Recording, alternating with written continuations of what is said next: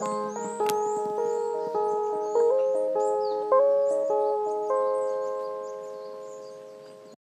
はようございます。おはようございます。今日もラブ東京フォレストラジオ部よろしくお願いします。よろしくお願いします。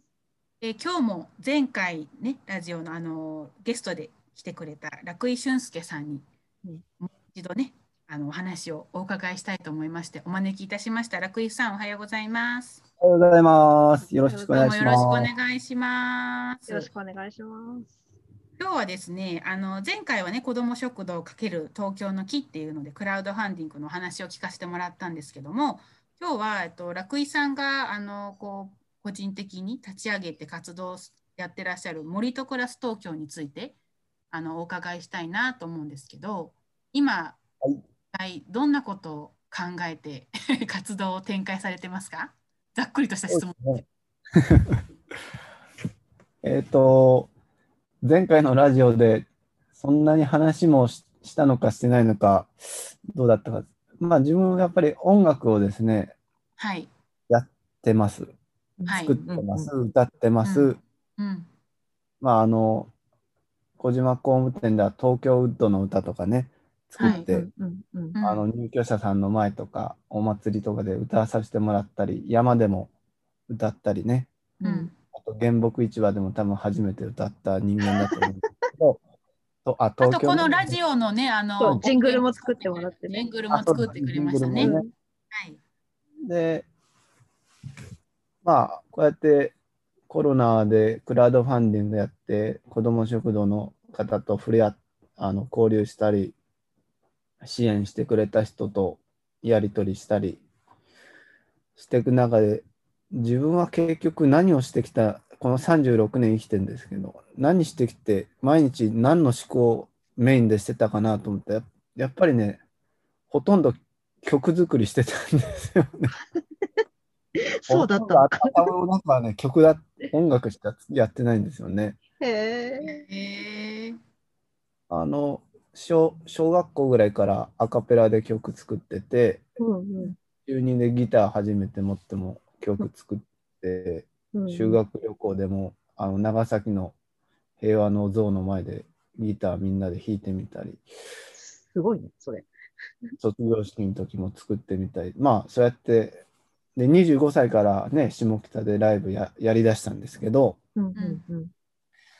で畑ライブやったっていうのも多分前回のラジオでお話しさせてもらったと思うんですけどで音楽って一次産業だってその時期言ってたんですよ。うん。でまあ林業も一次産業ですよね。うん。うん農業も一次産業ですよね。でまあ水産業も一次産業だと思うんです漁業か。うんうんでも最近ちょっとあのメンバーの税理士の田中と話しててうんうん。音楽って実はゼロ次産業じゃないのっていう話になったんですね。うん。うん要は業になんないんだよっていう話になってうんうんうん。まあ本来みんな歌いたくて歌ってんだろうしであのなんかみんなと歌ってたり踊ってたり楽しいじゃないですか。うん。うん本来その行にする意味がないんじゃないかなってちょっと自分も最近思い出してきて。じゃあ音楽業界はどうすんだよって話だと思うんですけどうん。それは音楽っていうものを使って行を起こしてるだけであってうん。音楽自体は行じゃないっていうこうこじつけを今考えてるんですけど。うん。いや、でもそれはそうだよね、本当に。その通りだと思いますよ。うん。なんか最近それがすごく強くなってきて。うん。じゃああの自分は何を生み出してるかって言ったら、まあ、とりあえず音楽楽曲であって。うんうん。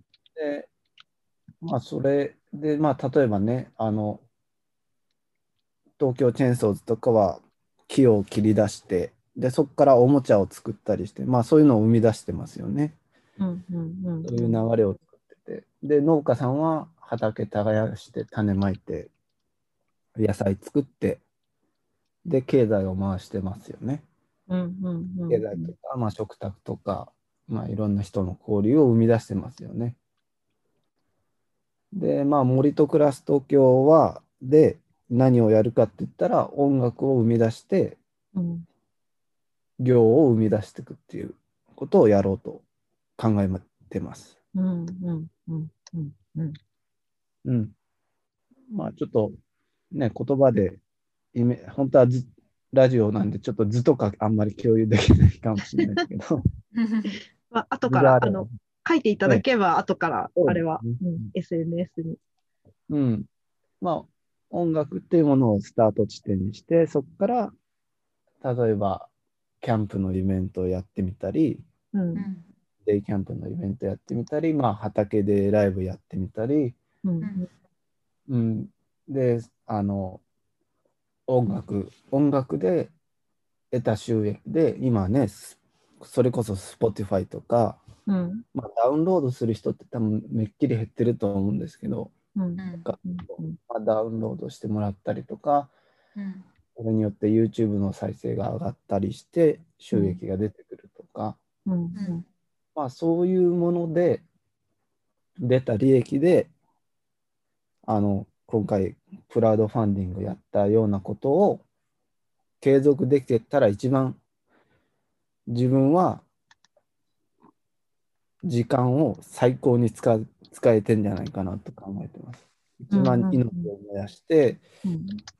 こう自分のやりたいこととその人に貢献していきたいっていう思いがあるので多分それが一番、うん、今考えてることでやりたいことで、まあ、それを森と暮らす東京っていう、まあ、あの具現化したあの法人っていうかあの思想っていうかそういうものにしといてで音楽とで実際に今やってるような人たちと交流と人たちのつながりを発展させていくのが、まあ、森と暮らす東京の目指してるところですかね。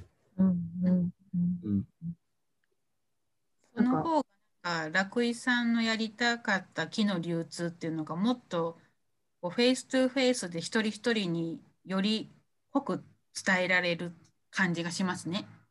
そうですね、イメージしやすいですね。はい。うんうん。うん。うん。非常に。まあ、今までは、その、東京の木を流通させる、一番させているところに、こう、一番時間を使っていたわけだけど、まあ、それを、なんていうか、まあ、そこだけにこだわらずに、なんていうのかな。まあ、なんか、あれですよね。でも、すごく今っぽい事業だなと思って、なんか隙間を埋めると、埋めていく、すごく丁寧に隙間を埋めていく作業だなと、うん。作業というか、お仕事というか、お仕事、ううん、ん、なんか、そう、そういう取り組みですよね。そうですねう。ん、うん、うん、うん。まあ、もちろんアイデアもすごく大事だとは思うんですけど、うんこう自然と業ができていくっていうか仕事が生まれていくような多分仕組みになっていくんじゃないかなと思っていてもうそうやって決めちゃったら、うん、うん、うん。まあ、今実際ちょっと五日市自分が住んでる町のちょっと曲作ってみたりしてんですけど、うん、まあそういうのもあるし今回のね子供あクラウドファンディングのためにもと一緒に作った曲もあるし。うん、うん、うん、うん。まあ音楽自体は行じゃないけどそこから派生していくうん、音っていっぱいあるんじゃないかなって。まあそれは自分がそうだからだと思うんですけど、うん、うん、うん。うん、だって、音楽で食べていくようにした人って、誰だっけ？なんか著作権作った、なんかモーツァルトぐらいの頃に著作権をなんか確かあるよっていう風にしてうん、いったから、それまでは、なんかその、作っては、その報酬ちょろっともらってっていう、なんか、それだけで食べていけない人たちだったもんね。だと思います。はい。うん、うん、うん、うん。だし、確かに。なんか、そんな宮廷音楽家にならないと音楽できないかっていうと、そんなことなくて、庶民の音楽っていうのはずっとあって、で、うん。なんかその、まあ、パブに行きゃなんかやってるし、みたいな、そういうのが、なんかあったわけで、私、なんか太鼓を打つっていうところから始まっているって考えたら、もうね、なんか、うん。そもそも仕事っていうものが存在しない時からやってたものだから、まあ、芸術みんなそうなのかもしれないけど、うん、産業化、産業化には成功しているけど、別に、うん、別に産業化の波に乗ってなくても音楽家にはなれるって話だよね。もうみんななってると思いますし、うんうん多くの人が。はい。うんうんうんただ、それの、うん、発展の仕方が、まあみんなそれぞれ違うってとこですかねうんうん。まあ、曲作って、それにうんお金が発生してれば、曲作るのに専念できるから効率いいっていうだけの話ですよ。そうですね。多くは。はい。うんうんうんうん。まあそれによっていいっぱいもちろん雇用も生まれてるし、そうですよね。確かに。で自分が生み出したい雇用っていうかお金の流れはそういう木の流通とか、うん。まああの愛情を持ってあの意識高めあ意識高めっていうか こだわり持って作ってる農家さんの野菜とかうんうんそういうものを自分のその音楽を通じて流通させていくことが、うん。うんまあ、森と暮らす東京の事業になっていけばいいのかなと。うん。う思ん。うん。はい。うん。でもなんかその考えとか、うんそういうのはすごくしっかりしているし、すごい共感できるから、別にそこうんはすごいなっていつも思ってるんだけど、なんかそれに対して、なんか誰もライブやったことないところでしょっちゅうライブしてますよね、いろんな。あとよく新しいところいろいろ見つけますね、畑とか 原木市場とか。そうですね。それはやっぱ あの共感してくれた人、うんうん。がいるから成り立ってるうんうんうんあって、まあ、自分がどうとかじゃなくて多分、はいはい。その要はプレイス場所をうん持ってる人。が共感してくれてるっていうのが大きいと思います。あ、そうか、勝手にゲリラ的にやってるんだと思ってたけど、そうじゃないって言った。そうじゃないです。はい。なんかちゃんと、ちゃんと一緒にやろうよって言ってやってるんですね。そうですね。やっぱり、うんううんん。あの、ね、不動産的なか発想じゃなくて、うん土地を生かすっていう多分、まあちょっとビジネス的な発想になってるんですけど、せっかくあるんだからもっと違う使い方で面白いことできるんじゃないのっていう多分そういうニュアンスで多分自分が話しててはいはい。でまあまあ自分の曲がどうとか、うん自分をファンとか全くそういうわけじゃないと思うんです。自分の曲がいいとかファン,、ファンだからとやってくれじゃなくてうんうんその場所を使うことで人と交流が生まれたり実際消費が生まれたりするって、うん、認識してもらえるから成り立ってんだと思うんですよね。でもそれってあれですね。去年まではマイノリティだったかもしれないけど、あ、もう年変わったから一昨年か。まではマイノリティ的考えだったかもしれないですけど、いや普通音楽やろう、ライブやろうってなったら、まあ、とりあえずライブハウスにお金払って。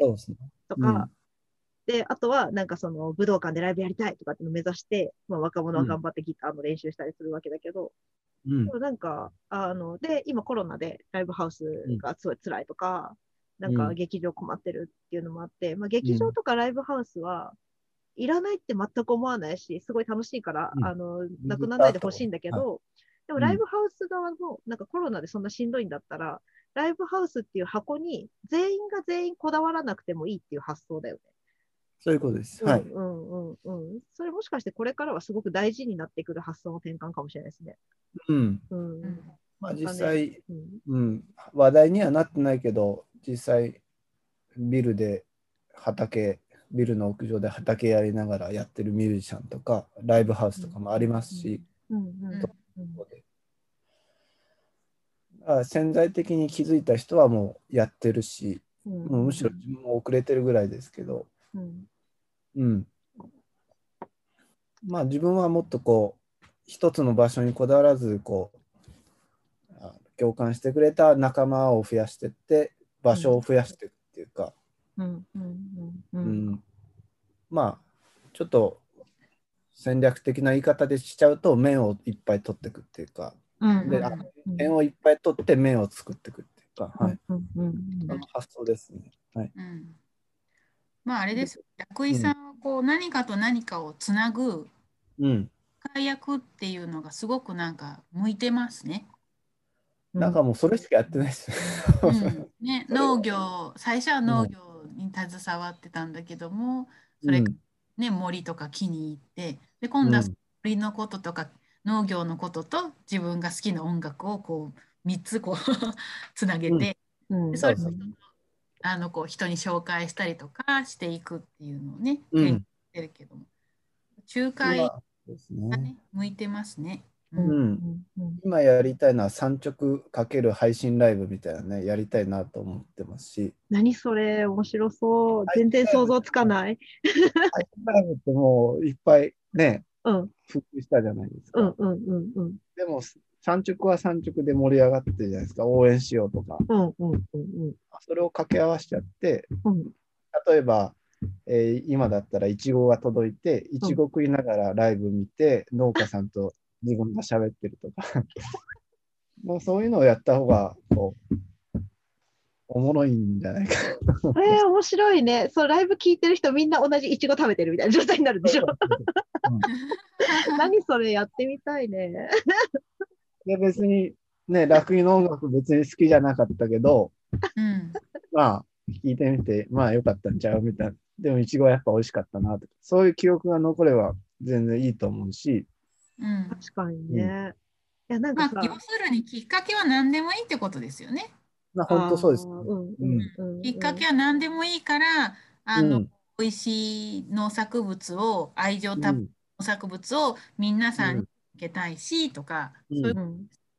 うん。ん。そうですね。んん。いや、でもさ、それって、実は、それもなんかすごい視点で、なんかリモートのこのライブで、こ今、あの、私たちもズームで収録してるけど、なんか、あの、いや、この前すごい美味しいコーヒーがあってさ、って話してても、なんか、絶対共有できないじゃない？できない。あまああの共有できない。まあ時間をかければできるけどね、この後みんなにこうそれを送って、で、こういう感じで言ってねっていうふうに言って、じゃあせーので入れてあれすればできるけど、でそれっていうのはうん。なかなかこう普段のこうリモートではしないわけで、で、それが、例えばなんか最近さ、あの、本、本と、えっと、ウェビナーがセットになってる、セット券売ってるのはすごい流行っていて、それはよく参加していて、それは普通のことなんだけど、だからみんな同じ本を持ってて聞いてるって状態にはなるっていうのは、まあそれは当たり前に起きてるんだけど、なんかみんなが同じ、その五感の中でも一番リモートで共有しづらい味とか匂いを共有してるっていうのは、なんかすごいなと思った。ある 多分いずれ誰かやりだすと思うけど、まあ、早めにやりたいなと思って。いや、うん。でもね、例えばサザンオールスターズさんなんかさ、一番そのリモートライブを最初に成功させ、大成功させた人たちだけど、であの人たちもやろうと思ったらできるんだろうけど、まずやろうって発想にならないし、やろうってなった時のどの農家さんにするとか全然わかんないと思うのよ。うん、そうそう。だから、意外と考えることはできても、落とし込めるところにまで手が届く人ってそういないかもしれないね。うんあ、そうですかね。うんうん。うん。まあ、あと共感してくれるね、人と人はね。うんうんうん。そうだから、それもあれだよね。丁寧にそのリモートの欠点を埋める、というところなんだよね。なんか、うんね。つなげる、つなげる、隙間を埋めるみたいな、なんかその辺うんがすごくずっと、な何を通してもやっていらっしゃるんですね。すごいな。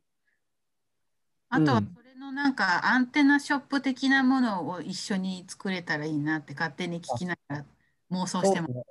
あの、うん。結構3年ぐらい前は、とにかく直売所作りたかって、うんうんうん。うんまあその構想がずっと頭占めてたんですけど、まあ要は JA の直売所ってまあもちろん素晴らしいんですけど、うんうんもう一個プラスでそのね、あのこういう木のおもちゃとかグッうん。こうこうなんまああとは桶とか、うん。なんか生活に必要なうん。調理とか、はい。まあそういうのをもっとちゃんと置いたり、うん。体験したり、ライブできたり、うん。うん。そういう道の駅的なのは作りたいなと思ってますね。うん。うんねなんか私もそういう場所ができたらいいなっていうのはずっと思っててなんかすっごい狭くていいからうん。東京の木でこううん。ね、あのリノベーションした空間があってでそこに、まあ、美味しいお野菜だったりそういう木の商品だったりとか、まあ、あとはゲストでで来てくれたあの布作家のニコさんのね作った、うん。クリエイターたちが作ったあの商品だったりとかうんあと、木のちったさんがねえあの推薦してくれた木のおもちゃとかも置いてもいいしうんうんうん。うんう私たちがすごく心からいいよってしょう自信を持って紹介できるものがもうわーって立ち所狭しと立ち並ぶようなう空気、んん。そういうのがうんできた。ら、それだったらなんかコロナでもなんていうの、うん。一組ずつ順番に入ってもらうような形にすればうん。きるしね。なんか事態宣言が出ても営業できるようなスタイルで作ればうん。なんか成立するのになっていうのはすごい思います。うんうんうん。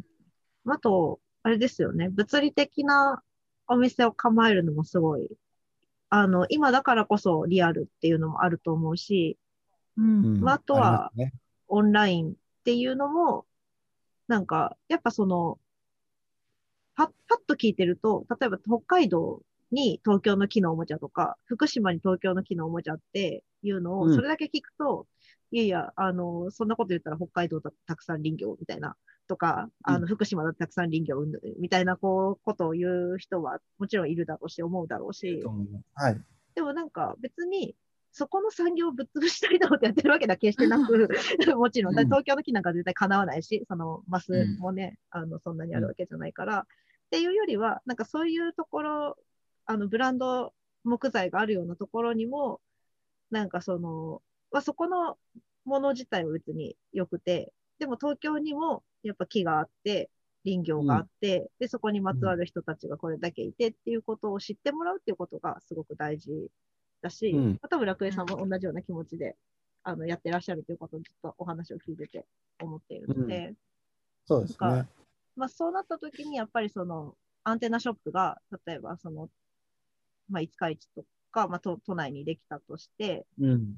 まあ、そこに手が届かない人たちにも、なんか、そのオンラインか何かで手が届くようになると、よりうんなんか、いいなって、素敵だなって思ったというか。うんうんうん。じゃあ、店名はラブ東京フォレストにしますか。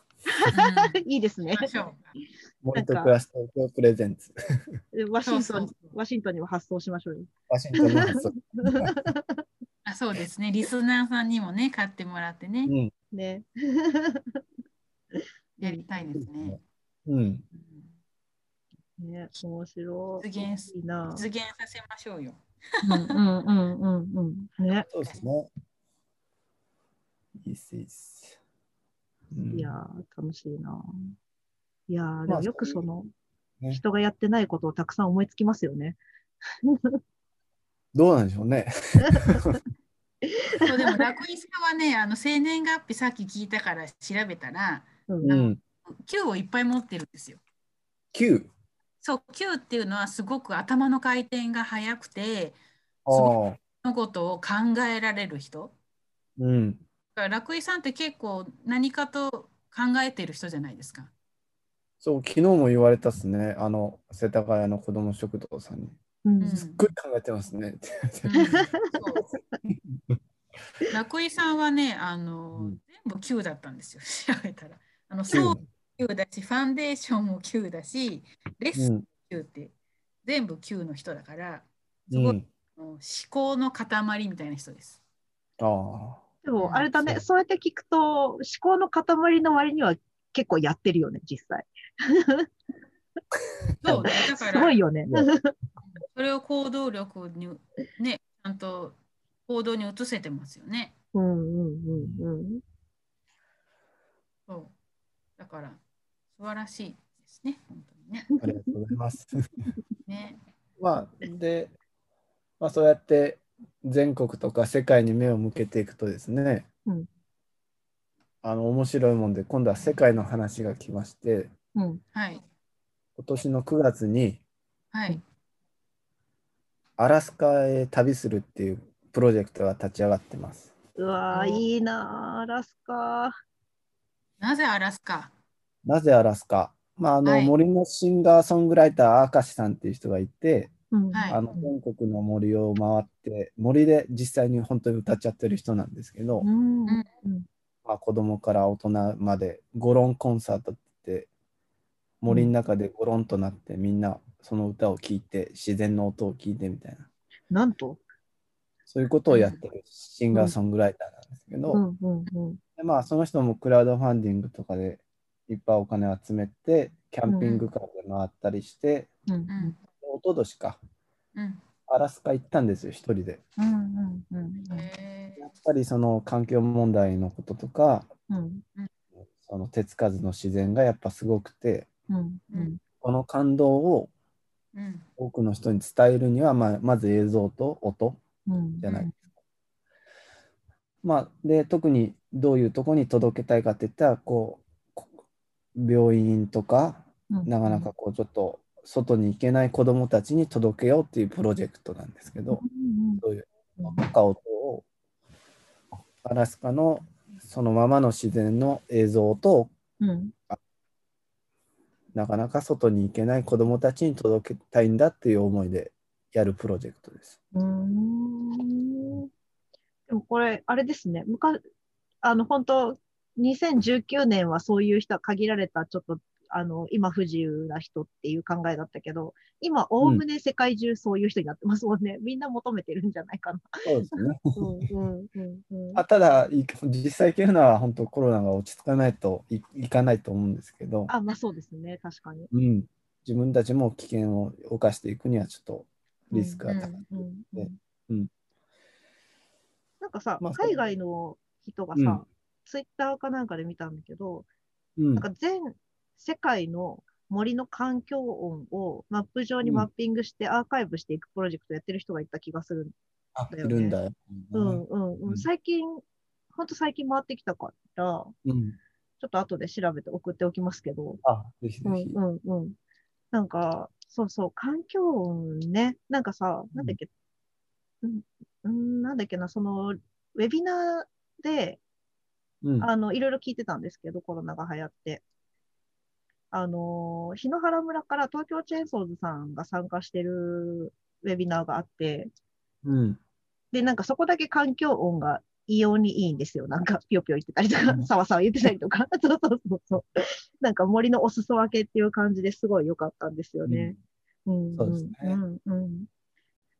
まあ、日本のクラウドファンディングだけはちょっと資金が厳しいかもしれないんで、うん。今回海外のクラウドファンディングも挑戦しようとしてます。おー、キックスターターとリか皆さん。で、自分たち英訳できないんで、うん。今回は一対一高校の英語部の皆さんに一緒に協力してもらいます。すごい。めっちゃ地域に根ざしてる。そうですね。うんまあ、これもまた森と暮らす東京の目指すとこだったんですけど。まあ音楽、まあそれこそ音楽が発端で何かプロジェクトが動いていくっていうのがうん、目標にしてることなので。で特にこう英語部の先生に言われたのが、うん。社会との接点がやっぱ少ないんだと。ああ、うん、うん、うん、うん。リアルな社会との接点が少ないんですと。うん、うん、うん。それをぜひ提供してあげたいなと思ってやってるって言ってました。ああ、確かに、うん。確かに。なんか、この前も話してたけど、あの、今、学校も、まあ、行けてはいるけど、なんかうん英語教育どうなんだろうねって話をしてて、全然違う話なんですけど、でうんもこんな世界中コロナで困ってて、子供たちもなんかまあまあ退屈してるだろうから、なんか集まりもずっとやってて飽きてきたかもしれないし。だから、なんか普通に子供たち同士つないで、なんか別にだってそれで、あの、まあ変な個人 LINE を交換して、まあプロトラブルにならないようにみたいな、そういうところだけ気をつけておけば、なんか勝手に話してんじゃないかなみたいなことを言ってて。うん、まあなんか。こんな時代だからこそ世界に簡単に開ける時代なんだから、なんかもっと、なんか、そういう実際に開くと変な人来ると困るっていうのがあるんだったら、オンラインでガンガン開いていけばいいのにね、なんて話もしてて。うん。そうですね。うんうん。でも高校生でもそうか、そうかもね。うんうんうん。だし、なんかその、楽井さんみたいな人の生き方みたいなのが、まあ普通に就職して、普通に大学行って、普通に就職してみたいなのって、まあ、あの、テレビ見ても映画見ても本読んでも、まあ、おとんおかんか親戚見ても、まあ、な誰かしらいるだろうけど、うん。なんか例えば転職しても、なんかこうやって楽しく生きてるよとか、うんあ。とはなんか自分がやりたいことをうん。なんか思いついて考えてなんか考えに考え抜いてつながり作っていくとこんだけ楽しく生きていけるぜっていう、その楽井さんの生き様を見せつけるっていうのも、なんか子供たちにとってはすごいなんかいい刺激になるんじゃないかなって。そうですね。うんうん。まあ自分は結構安全牌な方かもしれないけど、特に森のシンガーソングライター明石さんなんか危険ですか危険。ら、よくそんなんで慣れ立ってるなっていうぐらいのね、感じで頑張ってますからね。はあ。え、これアラスカを選んだのは、やっぱさっきうん。なんかちょっと自然、原原生林的なのが残ってるみたいなことを言ってましたけど、うん。なんか他に理由とかあるんですか？えっと、まあ、その森のシンガーソングライター明石さんが特にやっぱり、うーん、なんていうか、環境のことを考えてきてるし、うんいろいろインストラクターとか取ってるし、うんで、ポロッと言ってたんです。うん日本の人って全然森に興味ないんですよねって。いや、本当、それはあると思ポロッと言ってました。う。うんうんうんそうん。れだけずっとやってきたのに。はい。うん。いや、うんなんでなんでしょうね、でもね、それって。うん。なんでなんだろうね。あまりにも、でもね、あまりにも短すぎるのかなと思っていて、うんうんうん。なんかその、臨在ジャーナリストの人の話を聞いてても言ってて、うんなんか結構パワーワードが時々飛び出してくるからすごい心に残っちゃうんだけど、なんか日本は海外と違って、まあ、四季もあるし、雨降るし、ほっときゃなんか生えてくるんだって。だから一回、そのうん。江戸時代も、なんか浮世絵とか一生懸命見てて、なんか文献とか調べてると、なんかこう、江戸時代の山って、もうなんか江戸に木材をなんか木切って運びすぎてハゲ山だったとか、うん。でなんかヨーロッパは昔は木の建築ばっかりだったんだけど、やっぱり切りすぎてなくなっちゃって、なくなっちゃった後に生えなかったんだって。ああ。だけど、なんか日本は、まあ、たまたま気候的に恵まれているので、ほっときゃ生えてくるし、まあ林業をやってる人たちが頑張ったって説も、あ、説っていうかあの話はもちろんあるんだけど、まあでも、まあそれで林業をやってる人たちが頑張って植えてるのは、なんか自分たちが、あの、それこそなりわいにできる木材だけど、なんか別にそれで稼ごうとさえ思わなきゃ、ほっときゃなんか生えてくるっていう、うんうんそうそうっていうのがあるから、やっぱりなんかその、新しく家建てる人って、まあなんか、うんあの庭を楽しみたいって人は、あの、すごくそこに力を入れて設計させてもらえるんだけど、うんなんかなるべく庭とか土とかをなくして雑草を取るという煩わしい作業から自分を解放したい人ってまあまあいるじゃないですか。いますね。そうそうそうそう。うんだから、なんかそのやっぱりそこのえほっときゃ生えてくるっていうのがいや元凶かなと私は思ってました。お 興味がないの。確かに。そうそう、ほっときゃ生えてくるからむしろ迷惑みたいな。うんうん、もう環境は大きいですよね。うん。そうですね。だからまあ、アラスカみたいな圧倒的スケールなものを見てもらった方が気づ身近なものに気づくのかなっていうのううんん。をイメージされてるのかなとは思ってます。はい。うんうんうん。まあ、あと話題、もちろん話題もはいね、聞きやすいですね。はい。でもなんか、やっぱ学生、うん、はいはい、あ、はいはい。学生に、本当にやりたいのこれ、手伝いたいのって聞いたら、うんいやマジやりたいっすよ、みたいな。最高じゃないですか、みたいな反応でしたね。高校生面白いな。ぶっちゃけ本当にやりたいのってうんうんうん。結いや、でも、それ分かる気がする。なんか高校生の時って、なんかつまんない教科書の、なんかつまんない、あ、そんなこと言っちゃいけないけど、あの、まあ、あの、文科省の方たちが厳選した、あの、ちゃんと貧困法制な文章を読んだりとかするわけだけど、うんなんか、じゃない、ちゃんとなんかその自分たちのものを海外のリアルな人が見てくれるっていう機会って、まあ、高校生の力じゃ、ね、なかなか機会は得られない。まあ、今、ね、自分でうん YouTube やるとかっていうのはあるかもしれないけど、コンテンツ作るの大変だし、まあ、なかなかできないから、すごい機会ですよね。ね、羨ましい。うん。